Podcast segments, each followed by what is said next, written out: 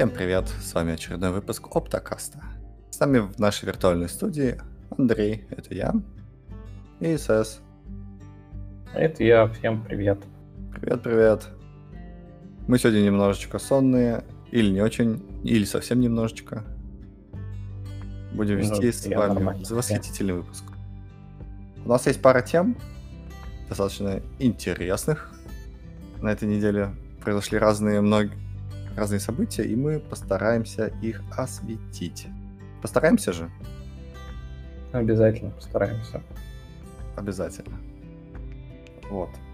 Погнали. Погнали в самое пекло. А начнем, может быть, с какой-то такой, знаешь, легонькой темы GDPR, да? У всех на слуху. У тебя на слуху GDPR? У меня практически на руках. Отмыться не могу последние две недели. А, да. А, тема такая, что провел исследование исследователь.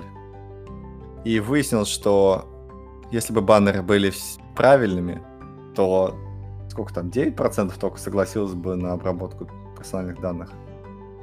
Ну, 9% типа того, только там. согласилось, да. Ты же встречался, да, с этими GDPR-ными баннерами? Ну, вот я и говорю, что я от них отмыться до сих пор не могу, потому что я а, реимплементировал их буквально полторы недели назад у себя. Звучит как э, кровь кишки и прочее. Ну да, насилие и садомия в том числе. Полный набор. Да. Да, и э, суть статьи следующая. Чувак сделал на двух сайтах. Одно, один технический сайт, а другой такой медийный сайт. Он поставил два баннера. Один баннер, э, насколько я помню, понял. А, просто одинаковые баннеры. Говорит, эти баннеры были сделаны специально, чтобы пользователи могли нажать «нет» тоже. То есть стандартный баннер, да, ты большой-большой баннер на весь экран, и кнопка «Да», «Да», «Принять все», вот. Или там вторая кнопка «Настроить», «Настройки» в настраивающемся, в общем, настраивающемся меню. Uh-huh. Так вот, э, у него простой баннер «Да», «Нет», и маленькая ссылочка, я так понял, э, выбрать то, что больше, ну, как бы какие-то опции выбрать. То есть можно согласиться не на все, а на часть только а, данных. Вот. И, говорит, 9% только кликнуло. Вот. Чтобы, ну, 9% вообще согласилось на все. Причем так интересно, он говорит, что эти баннеры как бы можно было не кликать, да, и тогда uh-huh. как бы контент все равно был доступен, но ничего не трекалось бы. Uh-huh. Вот.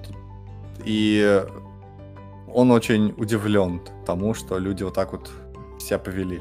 Вообще, э, эта статья рекламная, если ты не понял. Там в середине ссылка на то, что а вот я разрабатываю аналитику, которая э, позволяет, ну, да. как, да, как, как Google Analytics, только не поз, ну, как бы позволяет вам не трекать пользователя, если mm. пользователь не хочет. Ну, я, конечно же, заметил это. И там даже не только это, там еще и перед этим он э, на свои какие-то блоги ссылается или чуть-чуть такое. То есть там несколько ссылок, но это не отменяет того, что можно поговорить про GDPR, конечно. Да, конечно, да, конечно. Статья достаточно интересная, особенно вот эти 9%. А ты как часто вообще нажимаешь ссылки? Я на самом деле всегда говорю, идите и следите за мной выжмите все бабло, которое вы можете из э, меня, чтобы мне сервис остался бесплатным, пожалуйста. Ну да, я тоже нажимаю согласиться на все. Скорее не потому, что я хочу, чтобы меня трекали, а потому что если я нажму нет, то я ожидаю, что всплывет какой-то попап, или все заблокируется нафиг, или еще что-то произойдет жестко, и мне сейчас не до этого, не до разбирательств с каждым конкретным сайтом.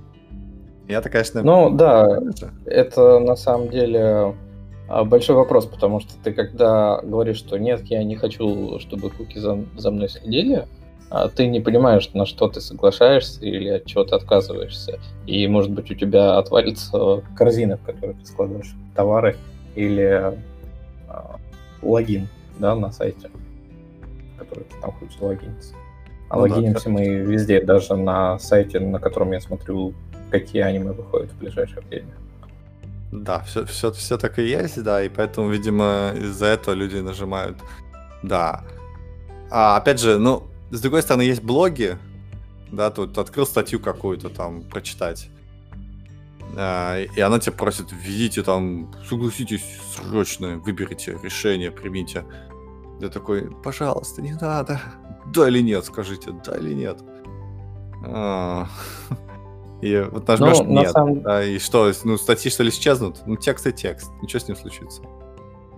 На самом деле, я вот немного встречаю таких мест, где тебе блокируют доступ к контенту, когда ты нажимаешь нет.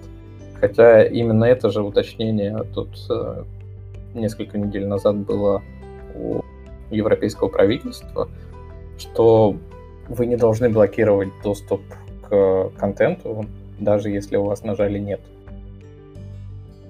На... Ну да, да, я помню, мы обсуждали, кстати, даже эту статью, и мнения да, тоже да. разделились как-то странно. Ну вот я сейчас знаю про это несколько больше, могу как бы тебе несколько пунктов выделить. Да, Давай, куки. жги. Во-первых, это, ну, требование про то, чтобы люди соглашались и отказывались от кук, оно не в GDPR содержится, а в отдельном документе, который требует, чтобы вы не следили за людьми просто так, не собирали о них информацию. То есть это тоже там европейская регуляция, вот, но она не относится к GDPR на самом деле. Вот. Плюс еще есть э, примерно такое же у, в штате Калифорния, по-моему, или во Флорида. То есть вот в одном американском штате. Соответственно, там тоже такая же история, что вы не должны собирать информацию без ведома и продавать ее без согласия того, кто я вот, я вот, кстати, вашим сервисом. Я вот, кстати, только что понял. Это же, по сути, получается слежка. А в России, например, же тоже слежка запрещена за, за, за людьми. Все вот эти темы, помнишь про скрытые устройства слежения запрещенные? Этого нельзя Нет, делать. Скрытые устройства слежения это у тебя типа технические средства, которые железки, и это ты типа там влезаешь на территорию спецслужб. Ну, по а, сути, по, по сути-то у тебя то же самое. Ты не имеешь права записывать разговоры, если ты, ну, если участник не дал согласия, или ты как-то не уведомил о том, что сейчас разговор будет записываться. И ты не имеешь делать uh-huh. э, скрытное устройство слежения. А по сути, куки это uh-huh. же то же самое, только ну, на сайте это как-то софтварно, но тем не менее, это то же самое же. Uh-huh. Ну, примерно то же самое, конечно, под средства слежения можно все провести, но, во-первых, э, сейчас практически все пишут про куки, ну, как мы общались в прошлый раз, да, то, что проще повесить баннер о том, что вы используете куки и уведомить об этом всех вокруг, чем типа разбираться, кто у вас пришел из Европы, а кто не из Европы. Поэтому сейчас, наверное, 95% сайтов, они все равно там в каком-то виде это вешают. Да? И ты на это там соглашаешься молчаливо обычно. Mm-hmm. Как, допустим, у Лебедева, да, что а, весь интернет пошел бы в жопу, если бы не было кук, поэтому типа мы за вами тут следим. Хм, так и да? есть, так и есть. Вот, так тут еще расширение этого несколько, да. В Европе все несколько сложнее, ты не можешь просто уведомить о том, что ты используешь куки и все. А ты должен, а, во-первых, пока- дать список тех а, типов кук, которые ты используешь. То есть а, на большинстве сайтов есть куки, которые ты просто обязан использовать, и без них твой сайт не будет работать на них пользователь типа соглашается по умолчанию. Потом есть всякие аналитические куки, рекламные куки, а, куки там experience а вашего UI и тому подобное. И вот для европейских пользователей ты должен сразу предоставить а, информацию о том, что у вас используются такие-то типы кук, и они, чтобы могли сразу же выбрать их. Понимаешь, да? У тебя там mm-hmm. не просто кнопка не просто баннер, что мы используем куки, не просто кнопка, что ты соглашаешься на использование кук, а у тебя там целый большой список, в котором ты сразу же выбираешь какие-то куки, хочешь позволить использовать, и говоришь типа там approve или decline. Угу. Вот. Ну да, это, это, это надо еще понимать, как все эти сторонние сервисы, что именно они используют в качестве кук. Ты подключаешь ты Google аналитику, что она использует? Это, да. это что, user experience или что это? Ну, вот это типа там, да, аналитические куки. То есть там вот есть э, несколько групп, да, допустим, у меня на блог, в блоге используются два типа кук. Это э, куки, без которых невозможно работать, по которым я э, как бы предоставляю, показываю там я полный текст, закрытые еще статьи или нет. Uh-huh. А, и рекламные куки, да, но с ними тоже вопрос с рекламными куками, потому что, допустим, mm-hmm. ты идешь, э, хочешь э, показывать рекламу Гугла у себя на сайте, да, и вот э, Google является поставщиком third-party кук, да, вот тех mm-hmm. самых рекламных.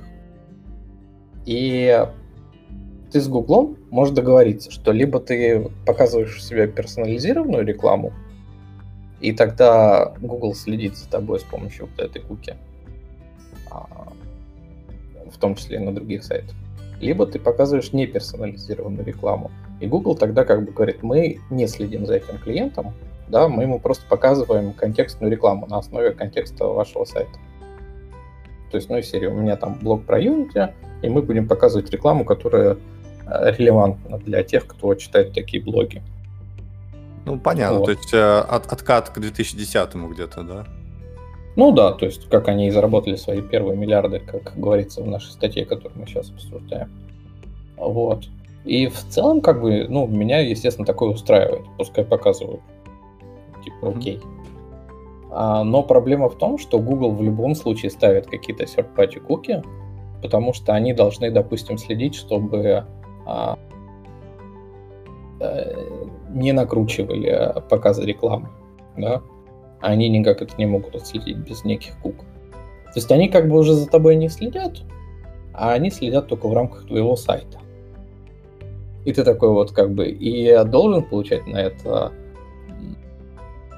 разрешение от пользователя. А если он не даст на это разрешение, что мне ему рекламу не показывать, что ли? То есть... Э, ну да, такой ну, сразу... с Гуглом вообще все странно. Когда ты ставишь, например, даже Google аналитику, ты, ты такой думаешь, о, это аналитическая кука. Чувак, эта штука стучит в Google. И оно, mm-hmm. а, по сути, говорит, что этот пользователь интересуется вот этими вот контентом. Это не только информация тебе идет, эта информация идет еще и в Google. И поэтому тут уже странно, то есть такое опять двоякое использование получается. Ну вот, кстати, аналитическая, я бы не сказал, что типа вот даже аналитика. Аналитика это как раз самая жесть. Они там с тебя собирают вообще всю информацию, которую только могут. А вот реклама, mm-hmm. да, то есть все, я уже показываю не персонализированную рекламу. То есть просто мне дайте баннер, я его покажу и все, и не надо мне никаких кук. Нет, ты не можешь так сделать. И тут вот встает вопрос, а как тогда быть-то? Вот а, реальная индустрия, она же вот эти вот всякие блоги, ну вообще практически весь бесплатный контент, когда тебе предоставляют, это значит что? Что на тебе зарабатывают другими средствами. Например, показывая эту самую рекламу и ты, получается, не можешь зарабатывать. То есть, ну, как бы, и чё? Как бы... Ну, там, э, скорее всего, еще есть э, это более такая нативная интеграция. Ну, другой тип, обычно в эту сторону люди идут. Но, опять же, это сложно действительно. Вот. Но в результате, как бы, э, если, ну, я имплементировал там что если ты отказываешься от куп, то тебе показывают не персонализированную рекламу. Если ты соглашаешься с купами, то тебе показывают персонализированную. Я об этом, естественно, там уведомляю в политиках во всех, везде, везде, везде, и говорю о а, этом вот куки-консерте. Как бы, ну вот э, мне очень непонятно, как интернет собирается жить с вот этими со всеми политиками. Mm. Так же, как, кстати, непонятно вот этот вот чувак, да, который рекламирует свою, а, что я не ставлю куки.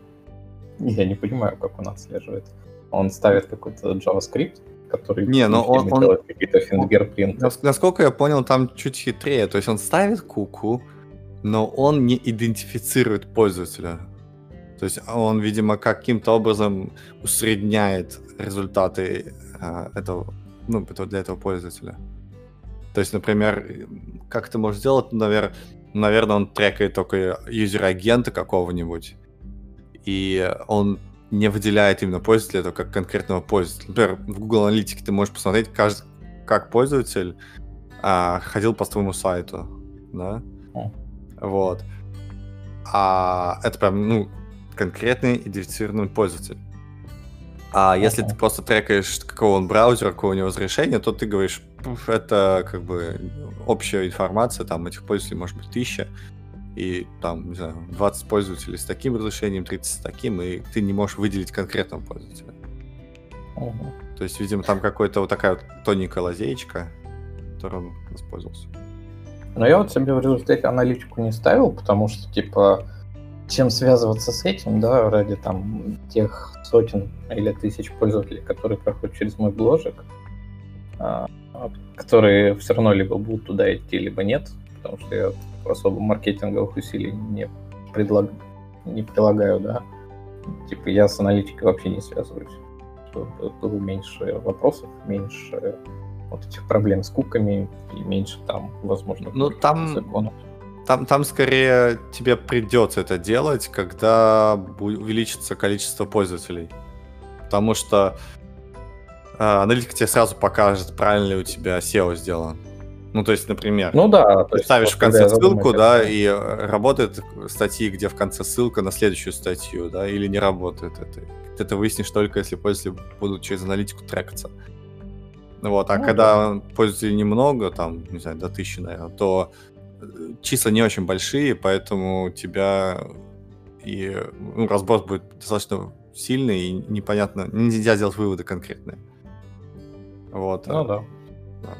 Ну, я на своих сайтах тоже, на самом деле, и в блоге, и на всех своих сервисах я просто ничего, не, ни то, ни другое не ставлю, потому что, ну, во-первых, у меня нет цели заработать, то есть мне никогда не нужно будет понимать, как пользователи ходят. Это, ну, вообще не важно. Вот, и у меня нету цели там увеличить retention rate, уменьшить количество вложенных шагов, там еще вот это, вот это, вот это, все такое. Вообще нет, нет этих целей. Поэтому, окей. Uh, если у меня есть Webmaster Tools uh, и Google Tools, вот эти вот, которые со стороны сервера тебе дают какую-то информацию. Ну, например, если... Они, они, не, они не по логам, там, там, чуть, там чуть хитрее. Например, если пользователь пришел с органического поиска, то Google, естественно, или там Яндекс, они тебе покажут это, что вот на твой сайт чувак перешел по такому-то поиску. Вот столько-то раз мы показали uh-huh. твой сайт, столько-то раз он кликнул. Что дальше uh-huh. внутри происходило, никто не знает, естественно. Вот, но тем не менее, даже такую информацию они могут мне дать. Там. Ну, это, этого мне достаточно, что вот мы там записали подкаст, и нисколько новых пользователей не пришло. Так, окей. Ну да, это я вам и без аналитики могу сказать. Да, да, да. То есть а, а, а дополнительный тюнинг для этого, ну, опять же, если нужно увеличить retention rate, увеличить количество рекламы, которая показывается, то есть, ну, то есть, чем больше пользователей ходит по твоему сайту, тем вероятность того, что он кликнет куда-то на какой-нибудь баннер, она выше.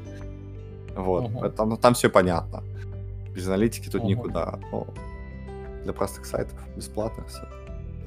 Uh-huh. Такое. В общем, мы, мы за мы за все хорошее против всего плохого. Ну. Вот. Там на самом деле еще интересная штука с этим совсем делом. То, что если ты соглашаешься на то, чтобы, допустим, Google за тобой следил, да, то там же рекламу поставляет не только Google, а там еще есть миллион сторонних сервисов.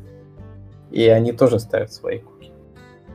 И то есть э, э, я на это не обращал никогда внимания, но вот если пойти в политике policy, да, если они написаны по правилам Гугла, то там всегда должны быть ссылки на сервисы, которые тебе э, говорят, какие сервисы вот эти вот сторонние, рекламные, тебя трекают, а какие нет.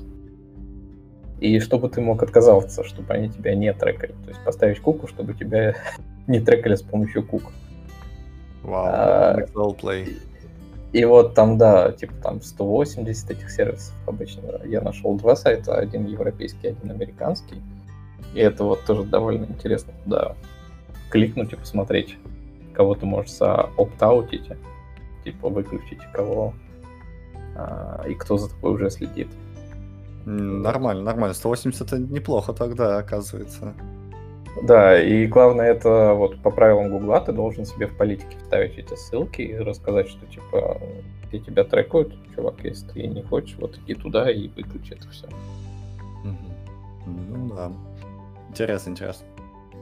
То есть э, индустрия продажи э, рекламы, она прям достаточно дик, диковатая и разнообразная. Но она не диковатая, а все-таки на этом весь интернет живет последние лет 10 как раз и живет, когда реклама перестала быть контекстной. И то есть это большая индустрия, и к чему вот ведут вот эти всякие... Э, Мне кажется, это все налог, налог на Google. Вот как в России его называют, налог на Google. Слишком большие чуваки, надо у них э, бабло со состричь. Что-то какие-то слишком большие. Ну, с них-то бабло, конечно, можно состричь, но ну, вот, но это все стоит денег, да, ты размещаешь сервисы. То есть все равно Google в результате платит простым работягам, которые ведут свои блоги, которые стоят у станка, фигачат статьи. И делают Google еще богаче. Перепадает. По сути, да, они делают Google еще богаче. Ну, это, как, это уже экономические, да, такие размышления, но вот этот вот поток денег, а, как люди ходят по сайтам, что-то покупают, платят деньги Амазону, Амазон платит деньги а, Гуглу за рекламу, Google размещает а, рекламу на сайтах блогеров, и в результате платят блогерам, чтобы те могли там снова покупать какие-то товары. Перераспределение денег в природе. Oh yeah. А, кстати, вот я если немножко пофантазировать, допустим, представь себе, что э, Гуглу, ну, как бы нет, не, то, нет Гугла, допустим, или э, никому не выгодно стало писать статьи. Да? Ну, то есть вот э, GDPR на, на максималках. И ты такой думаешь, блин, ну зачем мне вести блог? И многие блогеры такие думают, блин, зачем нам вести блоги теперь? Зачем нам делать YouTube каналы? И перестают это делать. И количество сайтов уменьшается, и количество вот этого а, противоречий уменьшается. Как ты думаешь, интернет выживет? Или станет таким, как в 90-х, где там полтора энтузиаста сидят и таких смеются над картиночкой? Да, все выживет, просто оно преобразуется во что-то другое. Ну или в конечном итоге мы просто возьмем камни, сделаем топоры каменные и обрубим все оптоволоконные сети. Ну, но в целом, если вот ты... Мы примерно к этому и двигаемся сейчас. Потому что э, движуху с ТикТоком ты, допустим, заметил сейчас. Угу. Ты новости читал вообще про ТикТок? Ну, и, и, я... У меня нет ТикТока, я не ТикТокер, но до меня долетают какие-то осколки скандалов, интриг, вот это вот вся вот в, в инфосфере, вот это все происходящее. Ну да. То что есть... его закрывают, э, потому что он угрожает национальной безопасности. Ну, на самом деле, немножко не так, да, вот я тебе расскажу свою историю, как для меня это выглядит, уж не знаю, я не претендую на правдоподобность этого всего, так что, слушатели, не бейте меня. Но э, в связи с э, индокитайским конфликтом, да, за спорные территории, Индия Слушай, а вот, вот, на секундочку, на секундочку, па пауза. А что за индокитайский конфликт? Почему он вообще есть? Я, я ну, первый раз услышал... Это там идет с 60-х, 70-х, 80-х годов, когда Индия, и Китай а, позанимали часть э, территории друг друга. А, соответственно, Китай там занял э, на юге и на севере какие-то территории, а Индия вроде как на севере там какой-то кусок себя оттяпала. Ну, где-то там в районе Тибета. Ну, то есть горы и горы. Там даже дорог нормальных нету, если я правильно понимаю. Вот. И как бы считается, что вот они там остановились. Какой-то есть статус-кво. Да? Но территории считаются оккупированными. И с той, и с другой стороны. Первый раз вот. слышу. Мне кажется, это американцы начинают подливать масло в огонь. Да, Они это естественно. атмосфере это раздувать и, и, э, вызывать э, эмоции и с той и с другой стороны, и раздувается какой-то скандал. Но если вот политически на это, ну, точнее, если смотреть на факты, то этот конфликт, он как бы, ну, реально был. И вот эти вот потасовки, да, между индийскими и китайскими пограничниками, они возникали там уже последние несколько лет. А, то есть, если следить за политическими новостями, в том числе за Китаем и за Индией, а, то там а, всегда были истории серии, там 10 э, китайцев с одной стороны, 10 индусов с другой. Или там две сотни китайцев на как, ну вот там вокруг какого-то озера этого спорного а, подрались там с двумя стами индусами. То есть такое было, и это вот не история не сейчас, это история несколько лет уже. Окей, окей, так, так. и Дальше, как это с ТикТоком связано? Они, у них всех? ТикТоки, они друг друга шпионят через ТикТоки? Ну, TikTok, как ты, наверное, слышал, это самая быстрорастущая социальная сеть фактически, а, которая есть во всем мире. В Китае она, правда, несколько другая. В Китае свой TikTok, так же, как и свой чат. Во всем мире другой TikTok.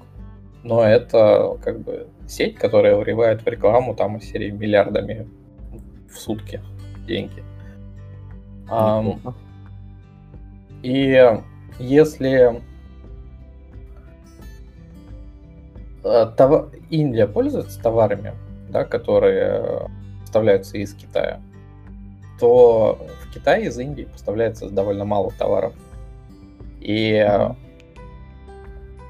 фактически Индии нечем отвечать на любые санкции индусов, Китайцев. а, китайцев, да. Мгм. И, соответственно, вот они нашли такой э, способ, как заблокировать TikTok, потому что очень много денег идет, э, ну, через открытую. Как зарабатывать TikTok? Он показывает рекламу, да, соответственно, э, TikTok, показывая ролики на территории Индии, зарабатывает на рекламе, которую он, он откручивает там. Вот. Ну, И да. если ты прикрываешь TikTok, то у одной из очень больших компаний в Китае а, прекращается поток денег из а, с аудиторией в 200 миллионов человек. То есть, а там оценивается, что в Индии было 200 миллионов пользователей ТикТока. То есть это слегка побольше, чем в России живет вообще.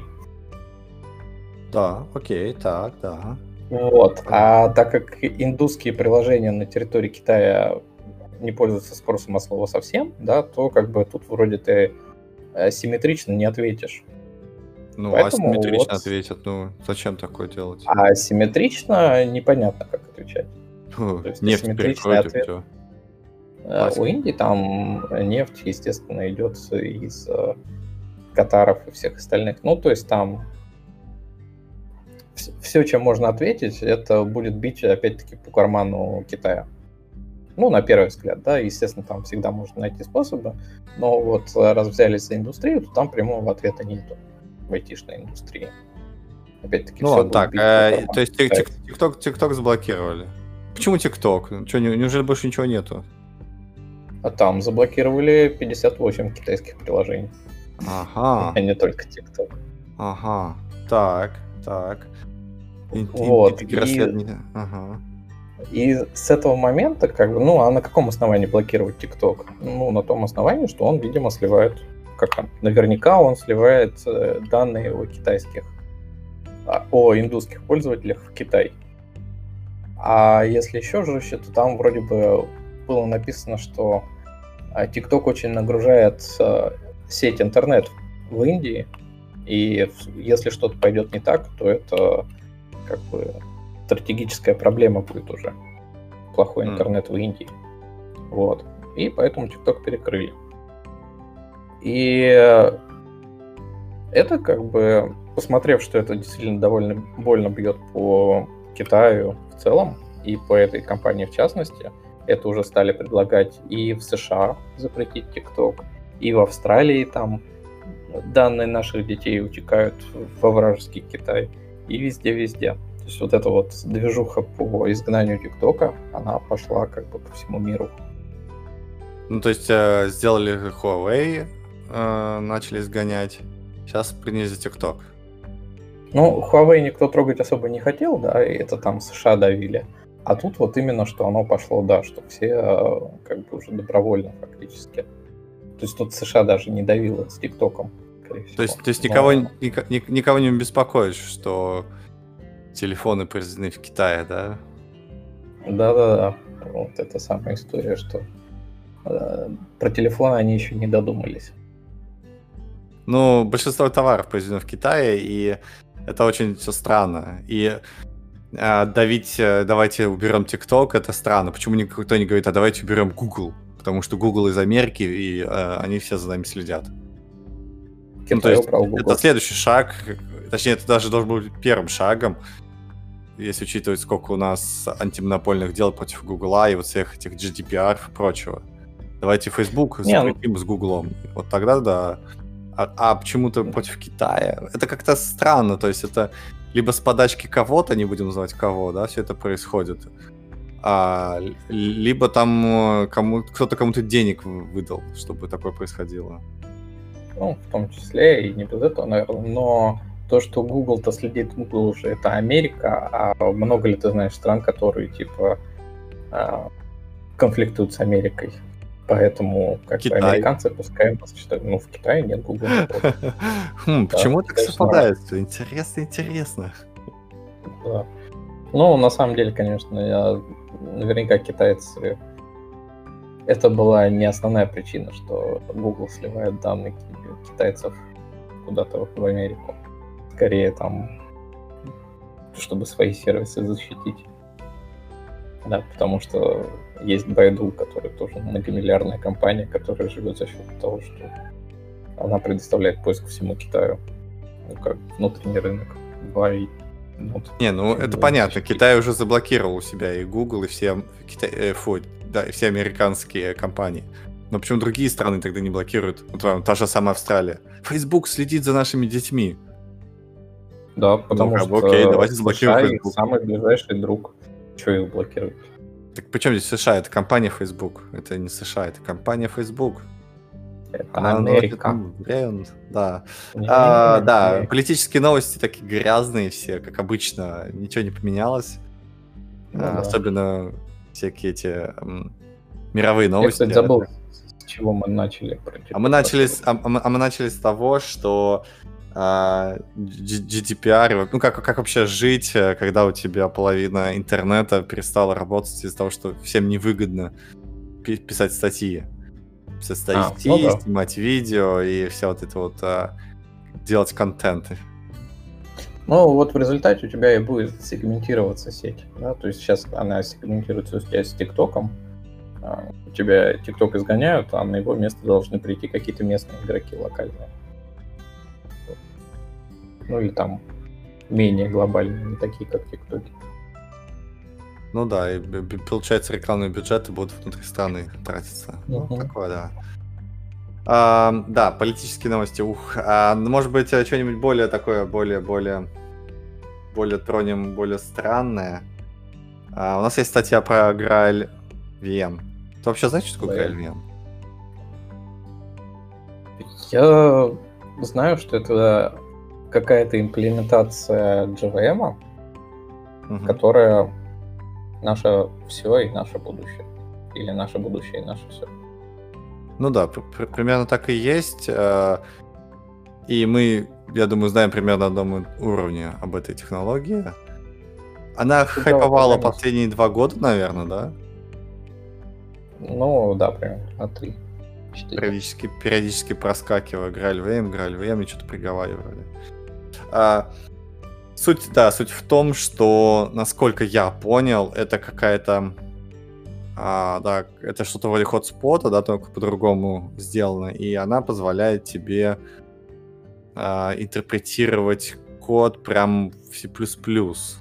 Ну, то есть в нативный, не в C++, естественно, фу. В нативный код.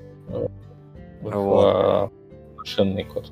Да, маш, машинный код, машинные коды, машинные коды, давай называть вот так. Uh-huh.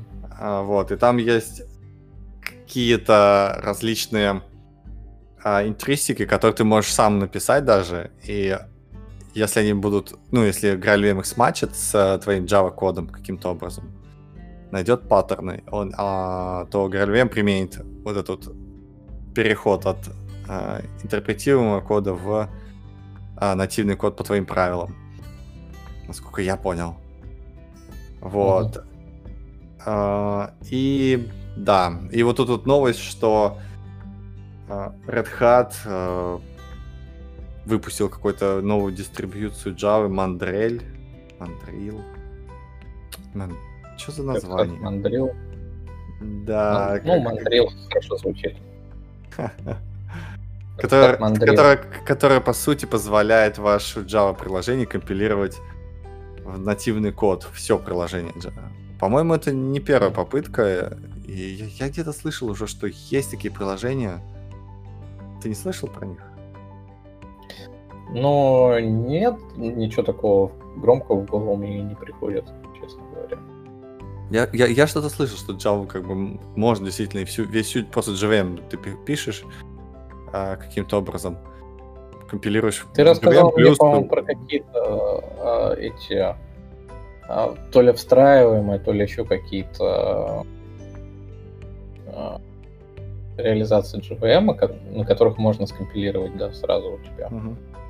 Вот. Да, да. Ты мне и, да, и говорят, что вот этот именно форк, вот этот именно форк, он э, уменьшает время старта и немножечко, немножечко уменьшает потребление памяти. Ну, я верю. Ну так, процентов на 83. Ну, на 83 памятью. Да, действительно. Совсем капельку. И на 98 а... со скоростью запуска. Да, да, да, да, да, да. А, тесты как обычно, вот эти 93 и 80%, мне кажется, это какая-то синтетическая фигня, которую, естественно, маркетологи из Red Hat э, впихнули и сказали, что смотрите, вот Hello World теперь занимает там какое-нибудь стандартное памятежрущее приложение, которое очень хорошо ложится. Но если у тебя приложение, которое нужна память, оно не уменьшит потребление памяти. Ну, то есть, за счет чего? Ну, там, да, должны быть какие-то фиксированные значения, что из серии, если у тебя было 73 мегабайта, оно уменьшилось до 12, то если твое приложение сжало а, 2 гигабайта 100 мегабайт, то оно будет жрать 2 гигабайта теперь. Угу. Ну да, то есть, то есть скорее всего, там какие-то VM внутренние штуки, они потюн могли бы оптимизировать. Ну, например, что мне приходит в голову, это какие-нибудь alignment байтов в структуре, да?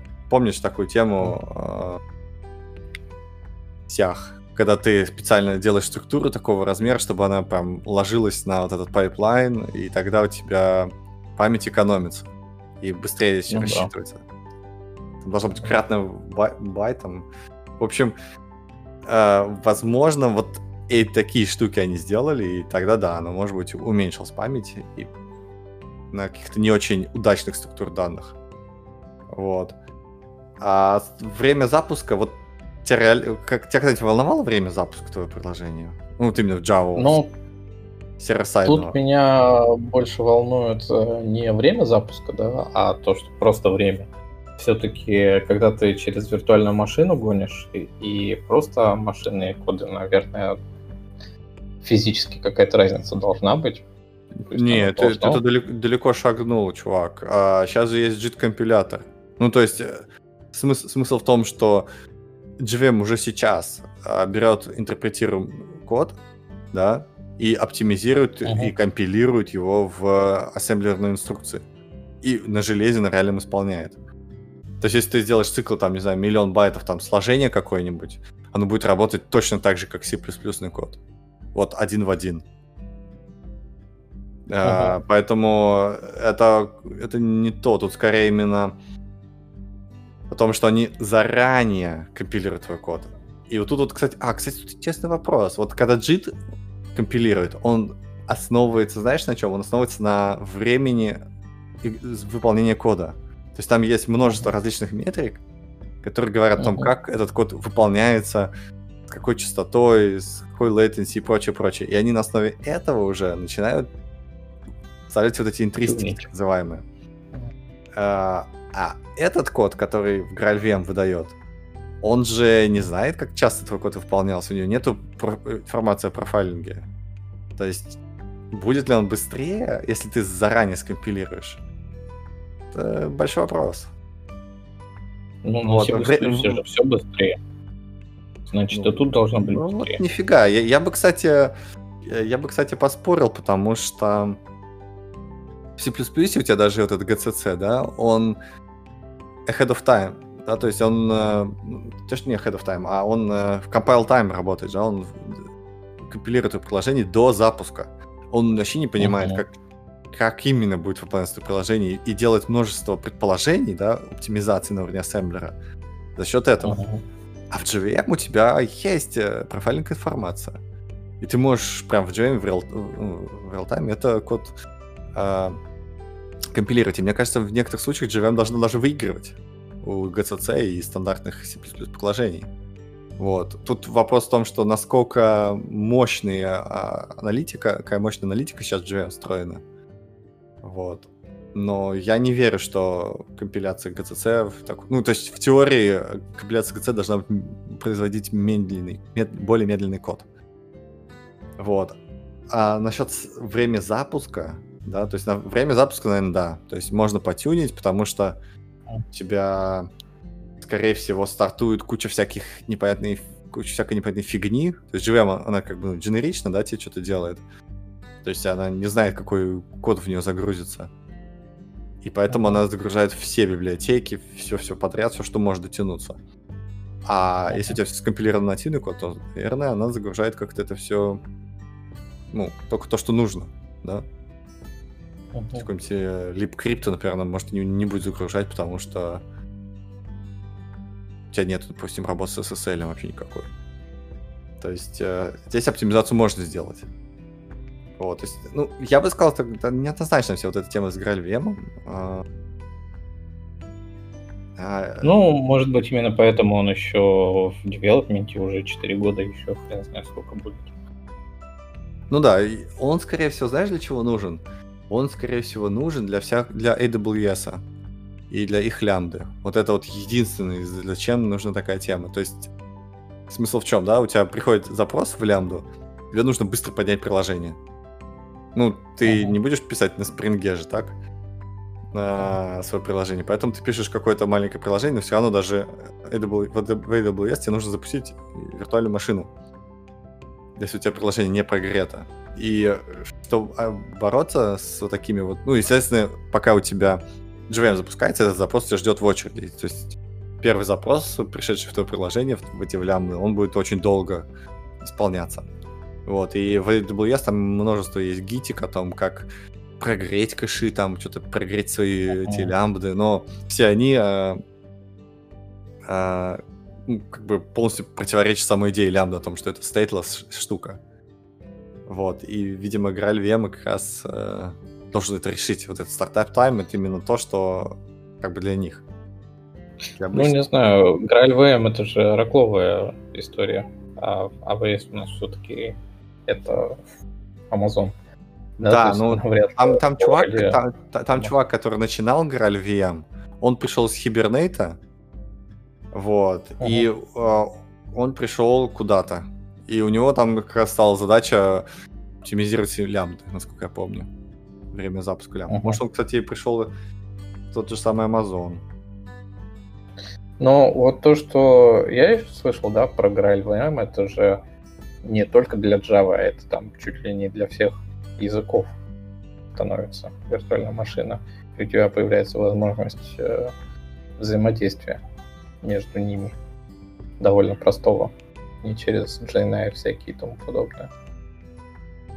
То есть там еще какая-то вот эта вот большая часть кросс-языковая. Угу.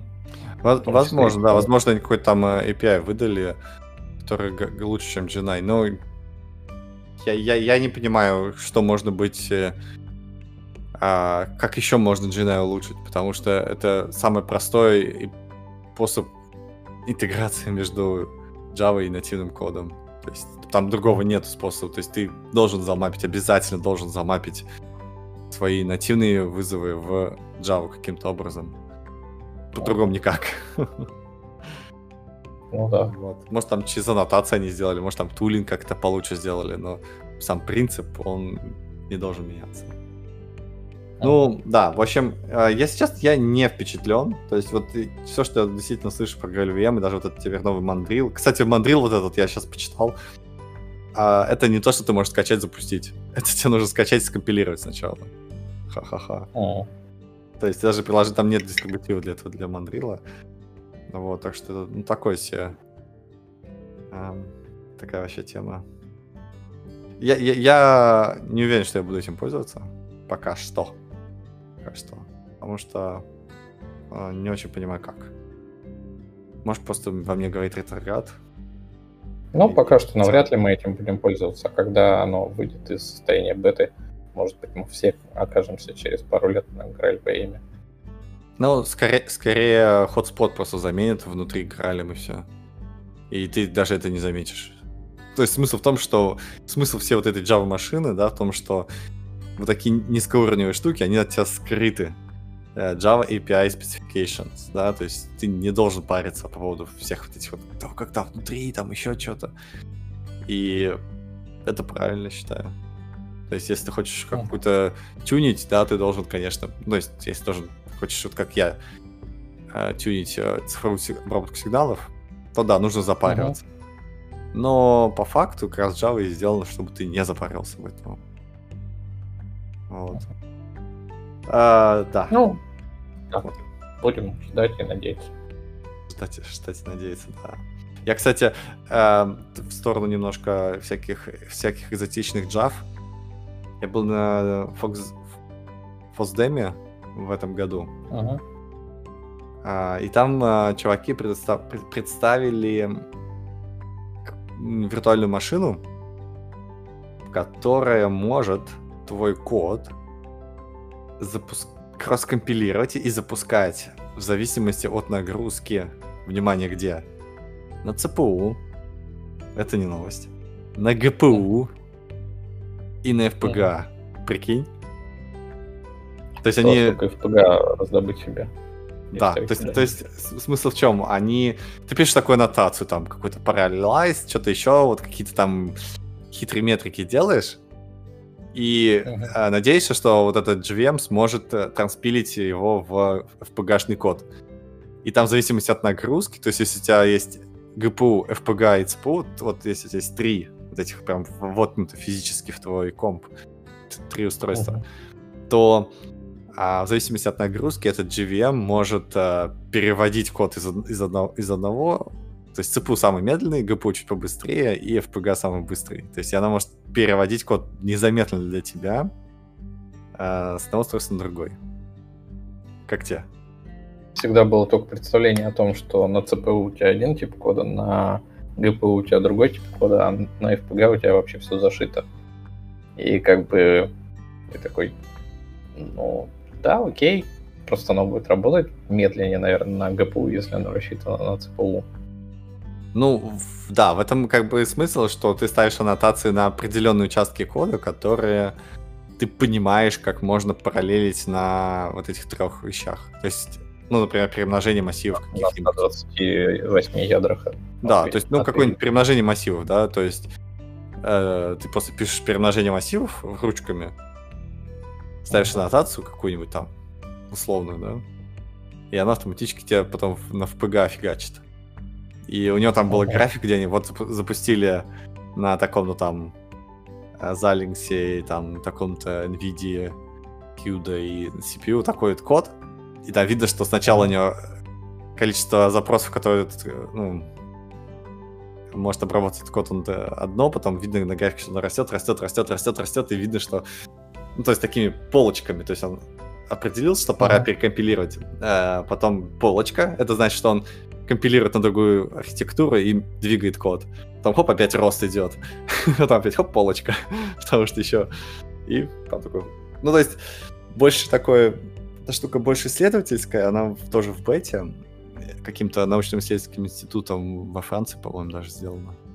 Uh-huh. Вот, но тем не менее, идея очень богатая, и мне прям так импонирует. Ну да, что интересно. Буду да. такой посмотреть.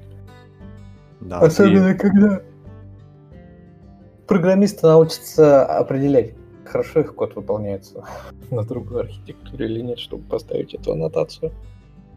Ну да, да, то есть там нужны какие-то, наверное, бенчмарки, чтобы убедиться, что GVM смогла оптимизировать такой код. Ну, я думаю, чувакам, которым нужно это делать, это, например, мне, да, если мне действительно нужно, то я прям буду за это топить и смотреть.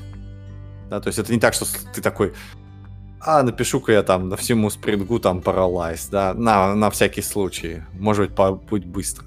Да, то есть это не тот случай. То есть тебе нужно четко понимать, что ты тюнишь. Потому что, ну, например, у меня другого способа нет, да. Я не могу улучшить GVM код а, никаким другим образом. Uh-huh. Вот, и, э, конечно, я буду стараться его улучшить хотя бы этим способом. Такой парализация для бедных. Но с другой стороны, ну, тебе да. не нужно писать FPG-шный код. Тоже прикольно. Чуваки все сделали. Ты когда в последний раз FPG-шный код писал?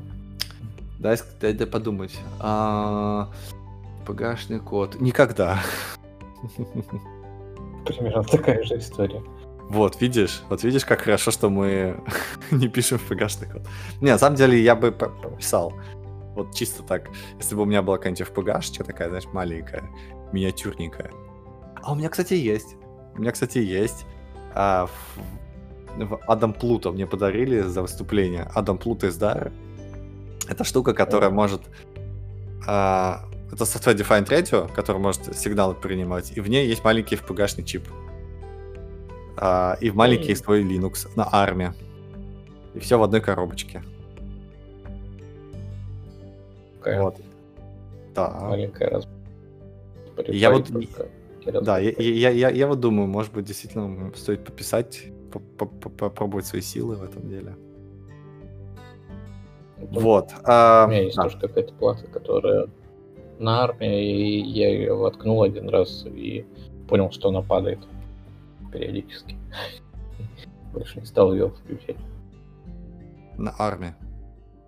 Ну да, ну тоже микрокомпьютер такой.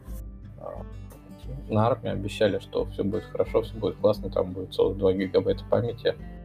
А в результате образ Linux, который под нее собрали, он, видимо, не очень с этим дружит. И mm. ты все равно не можешь ее использовать для чего-то более-менее приемлемого. Ну да, да. В этом плане проще Pi пойти. А, чем? Да. Что, у нас есть еще время немножечко, наверное, обсудить даже третью тему сегодня? У-у-у. Как? Готов? Я готов. Ты ее прочитал? Да. Тут, э, ну, она так, я, я часть графиков про промотал, но в целом интересная штука. Ты читал вообще? Я пытался ее прочитать. Я даже пытался разобраться в этих цифрах. И даже, по-моему, может быть, мой английский настолько плох, что я перевел Google переводчиком на русский. И все равно, короче, э, понял, что я лучше прочитаю про топ топ репозиторий и все. и не буду mm. думать. Но кстати, смотри, uh-huh. статья написана неким Константином Виноградовым. И у него написано «At Runa, we invest in OSS». Это что, Руна Capital, что ли? Наши русские чуваки? Да, Principal. Это Руна Capital. У, смотри-ка, прикольно. То есть это наши чуваки, оказывается. Хе-хе. Так. А, прежде чем мы к, топ, к топчикам на GitHub... Хочется, статья называется так. А, а, бенчмарки для 20 самых быстрорастущих э, open source стартапов. Так? А, действительно, да, бенчмарки, так и называется. Вот. А, прежде чем мы перейдем к непосредственно каким они выбрали, самым топчиком, я... Ты хочешь доложить, я доложу. Давай лучше ты, потому что все, что я могу доложить, это то, что они, видимо, как-то померили. Да, да, да, они померили. Они, короче, что сделали? Они не просто взяли проекты на гитхабе с а, со звездочками, там, наиболее большими звездочками. Они пытались понять, как быстро они растут. И для этого они какие-то применили формулы даже, а, которые они применяют обычно к стартапам. Ну, то есть uh-huh.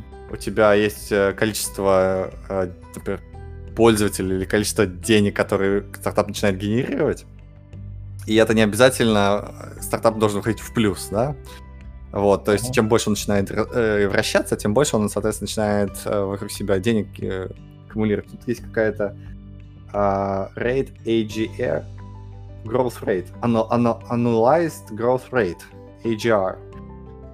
А, я думал, average growth rate какой-нибудь.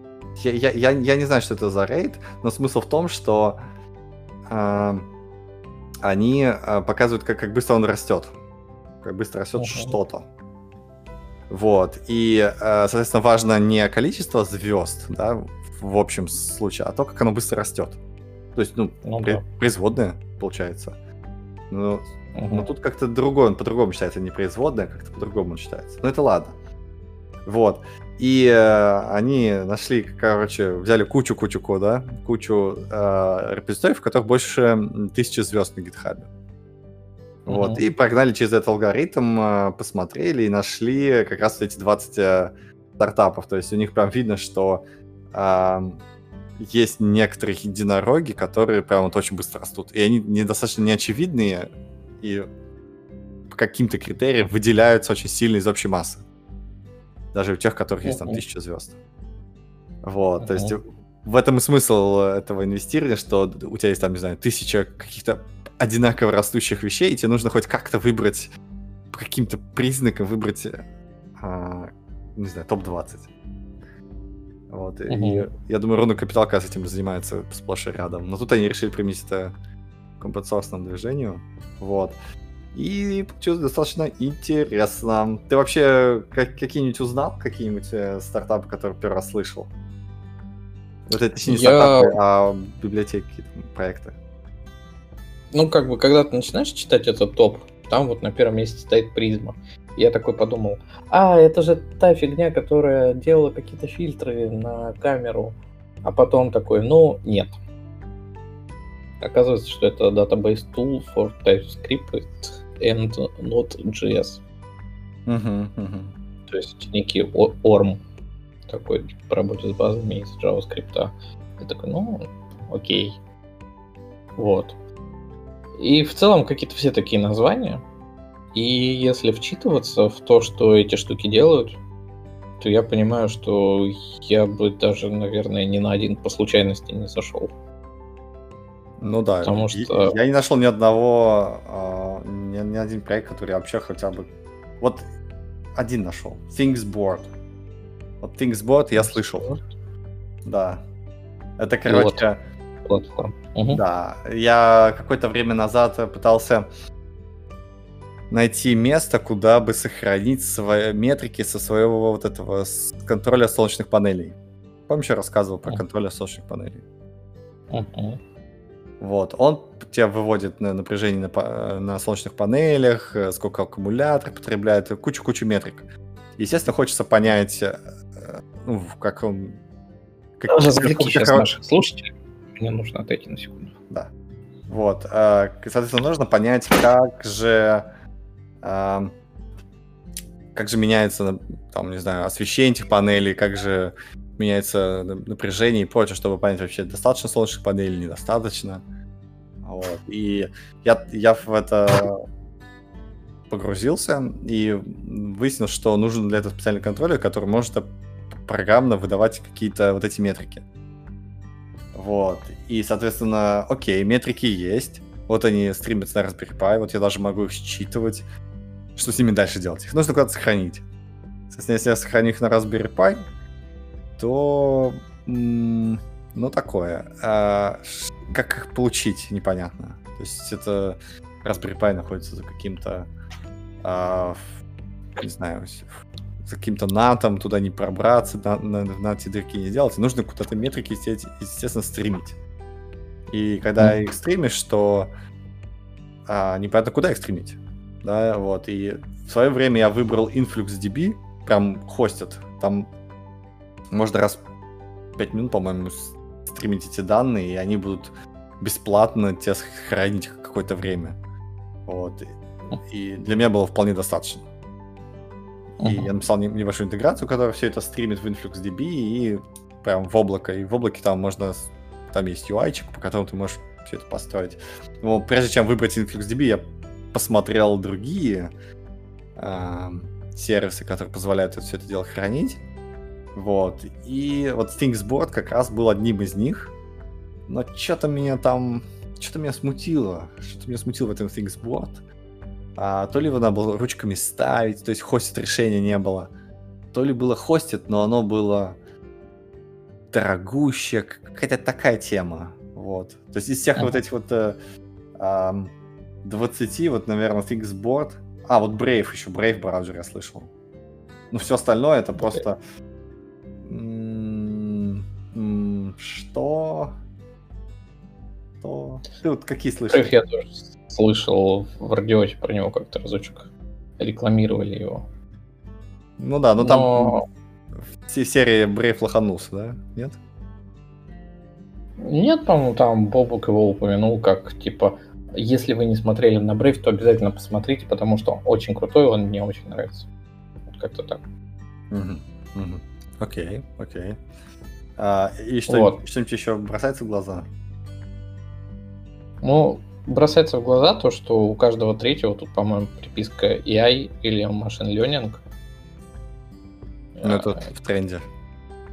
Или, да, и тому подобное. Но в целом вот реально ничего. Ну да, это То есть... типичные open source стартапы, я так понимаю. Э, Если ну, смотреть, да, вот, та же самая призма, у них 4000 звезд. И вот этот HDR 600, ну почти 700 процентов. Да, и вообще тут только несколько этапов, у которых больше 10 тысяч звезд. То есть сразу создается такое впечатление, что от нуля расти легко. Ну, от нуля не совсем. Они же больше тысячи э, брали только. Вот ты попробуй тысячу звезд получить. Это уже не ноль. Если у тебя будет тысяча звезд, это уже нифига не ноль у тебя. Это уже большой проект. Вот реально большой проект. Угу. Вот. Ну да, тут какие-то вообще странные... А вот смотри, да, вот 29 тысяч звезд, 127 AGR. Это же навряд ли они в два раза выросли. Hacking Face. Такой а... девелопер. Да, не, вряд, вряд ли два раза. Это, скорее всего, да, это не скорость, а какая-то, ну, как бы, а, не ускорение роста, а какая-то непонятная HR. Я, я не понимаю математически, как он, что он значит. А, динамика. Потому что если бы они выросли в два раза, то есть на 15 тысяч, это было бы гораздо больше, чем у призмы. Ну да. Ну, они уже, видимо, получили там, допустим, 28 тысяч звезд, и uh-huh. следующие звезды они набрали быстро. Ну, то есть, uh-huh. ты понимаешь, да, что не важно, сколько у тебя сейчас звезд, важно, как быстро ты получаешь новые звезды. Может быть, uh-huh. в этом плане как-то это имеет смысл думать. А, в целом вот, тут... Ну, на самом деле, они еще интересную штуку говорили про звезды. Что, типа, топ-15% репозиториев собирают 51% всех звезд. То ну, есть ну, распределение звезд, оно такое, что а, если ты находишься в топе, то звезды к тебе притягиваются автоматом. Не, ну да, это называется маркетинг. Да, чем больше ты говоришь о проекте, тем больше о нем говорят. Ну, то, И что там тут в списке, мы не сказали, что тут маркетинг у них как-то рулит, потому что мы никого из них не знаем. Ну, может, потому что мы а, не в теме. Чуваки же, вот смотри, призм при, привлекла 16 миллионов долларов. Ну, значит, мы не знаем, а вот этот Клеймер Перкинс знает. Году еще. Ну, какая разница? Founded, но тем не менее у них деньги, бабосики-то есть. И просто мы не в теме. А, например, mm. мне, мне интересно, знаешь, что понравилось? Я же немножечко делал, э, помимо и от вещей, немного делал e-commerce. И тут uh-huh. два проекта, по-моему, даже есть. Headless e-commerce platform и Headless Content CMS. Что значит headless? Uh-huh. Это какой-то, видимо, какой-то, знаешь, новый маркетинговый новый маркетинговый термин, что ли, да, да, термин в этом e-commerce. То есть они же настолько безумными стали, что уже совершенно безумные слова подбирают. Я, я вот, честно говоря, так и не понял. Я открыл их, посмотрел, ну, там, за главную страницу этого проекта, и вообще нифига не понял. Вот, вот реально. Вот этот ну, вот стра- какой-то. Страпи, со, во всяком случае, это хорошее название. Ты чувствуешь, что в этом названии есть сила. Страпи. Да, да. Страпи. IBM, Walmart и NASA и Societe Generale. То есть такие абсолютно платформа для всех. Да, да, да. Ну, Хотите я... в космос полететь? Ага. Полетите.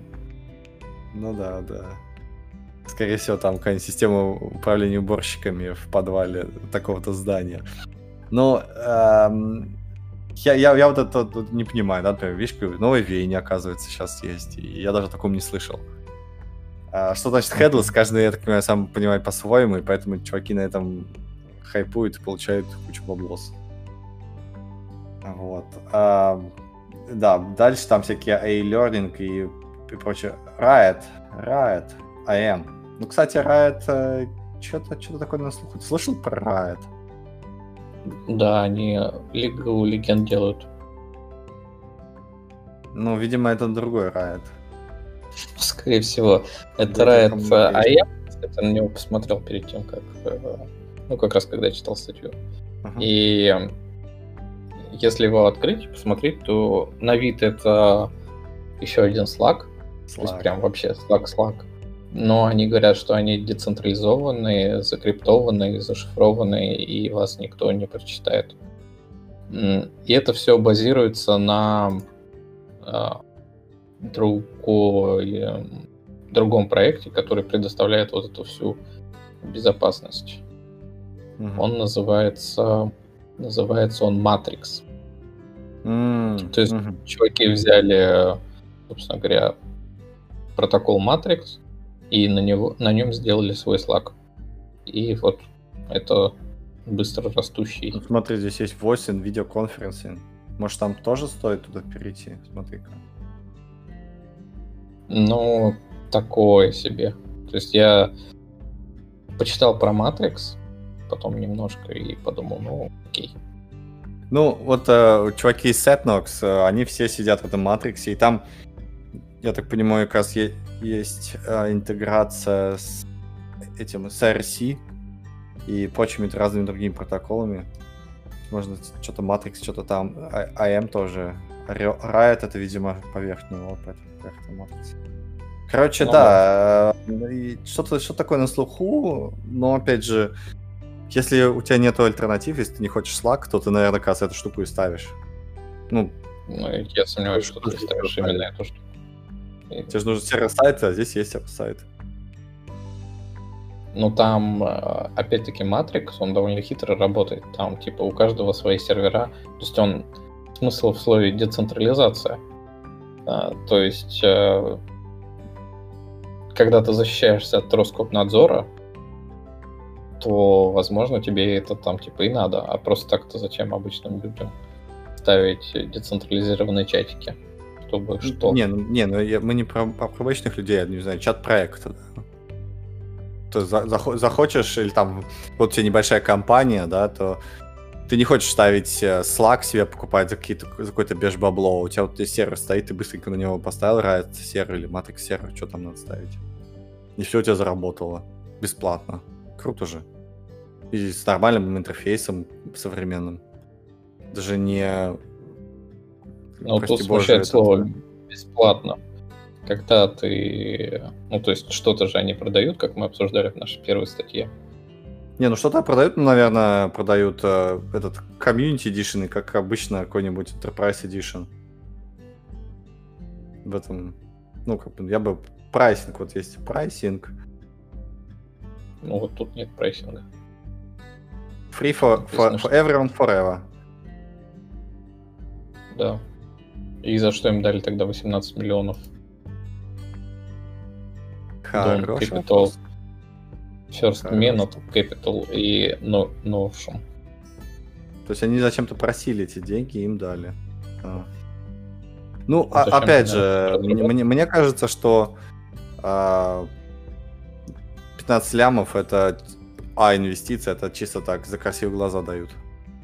Просто, чуваки, сделайте какую-то классную штуку, и все. Пошли. Вот, а там потом посмотрим, как... Прям? Давай сделаем свой чатик на Matrix и возьмем 20 миллионов денег у кого-то. Ну, это сложно делать, чувак, поверь. Ну, давай. Ну, вот. Ты говоришь, за красивые глаза.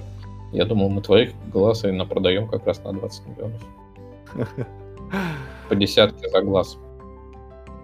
Ну, можно пойти с моим проектом вот Эрту Cloud, сказать, чуваки, вот я двигаю космос. Э, если вы энтузиасты и мечтатели, дайте нам 15 лямов.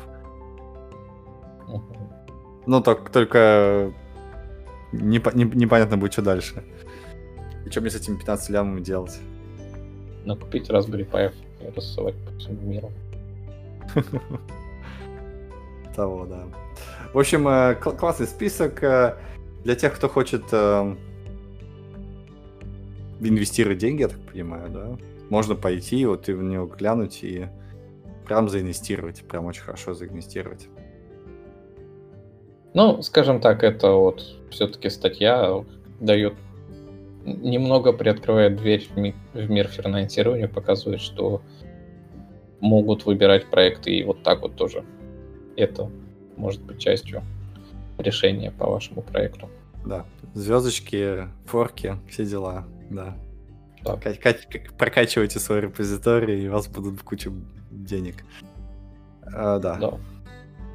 Ну чё, а, чё, на этой оптимистичной ноте, может быть? Ну да. Потихонечку, Наверное, потихонечку. Сворачиваться. Сворачиваться. Слушай, какой у нас уже выпуск? Я, честно говоря... 17-м, да? 17 выпуск, наверное, уже. Мы с тобой Наверное, идем да. безумными шагами к светлому будущему и всеобщей известности. Угу. Ты, неужели ты делаешь это ради известности? Нет, конечно. Ради денег и женщин. Ты что? Вот. Это же очевидно. Да. Ради, ради известности среди денег. Да, Чтобы да. тебя знали и юани, и фунты, и доллары.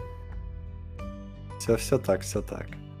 Ну что, тогда потихонечку сворачиваемся. И та, с вами был Андрюшка, это я и СОС. И Сашка. Это и Сашка. Я. Сашка СС. Всем пока-пока. Всем, всем пока.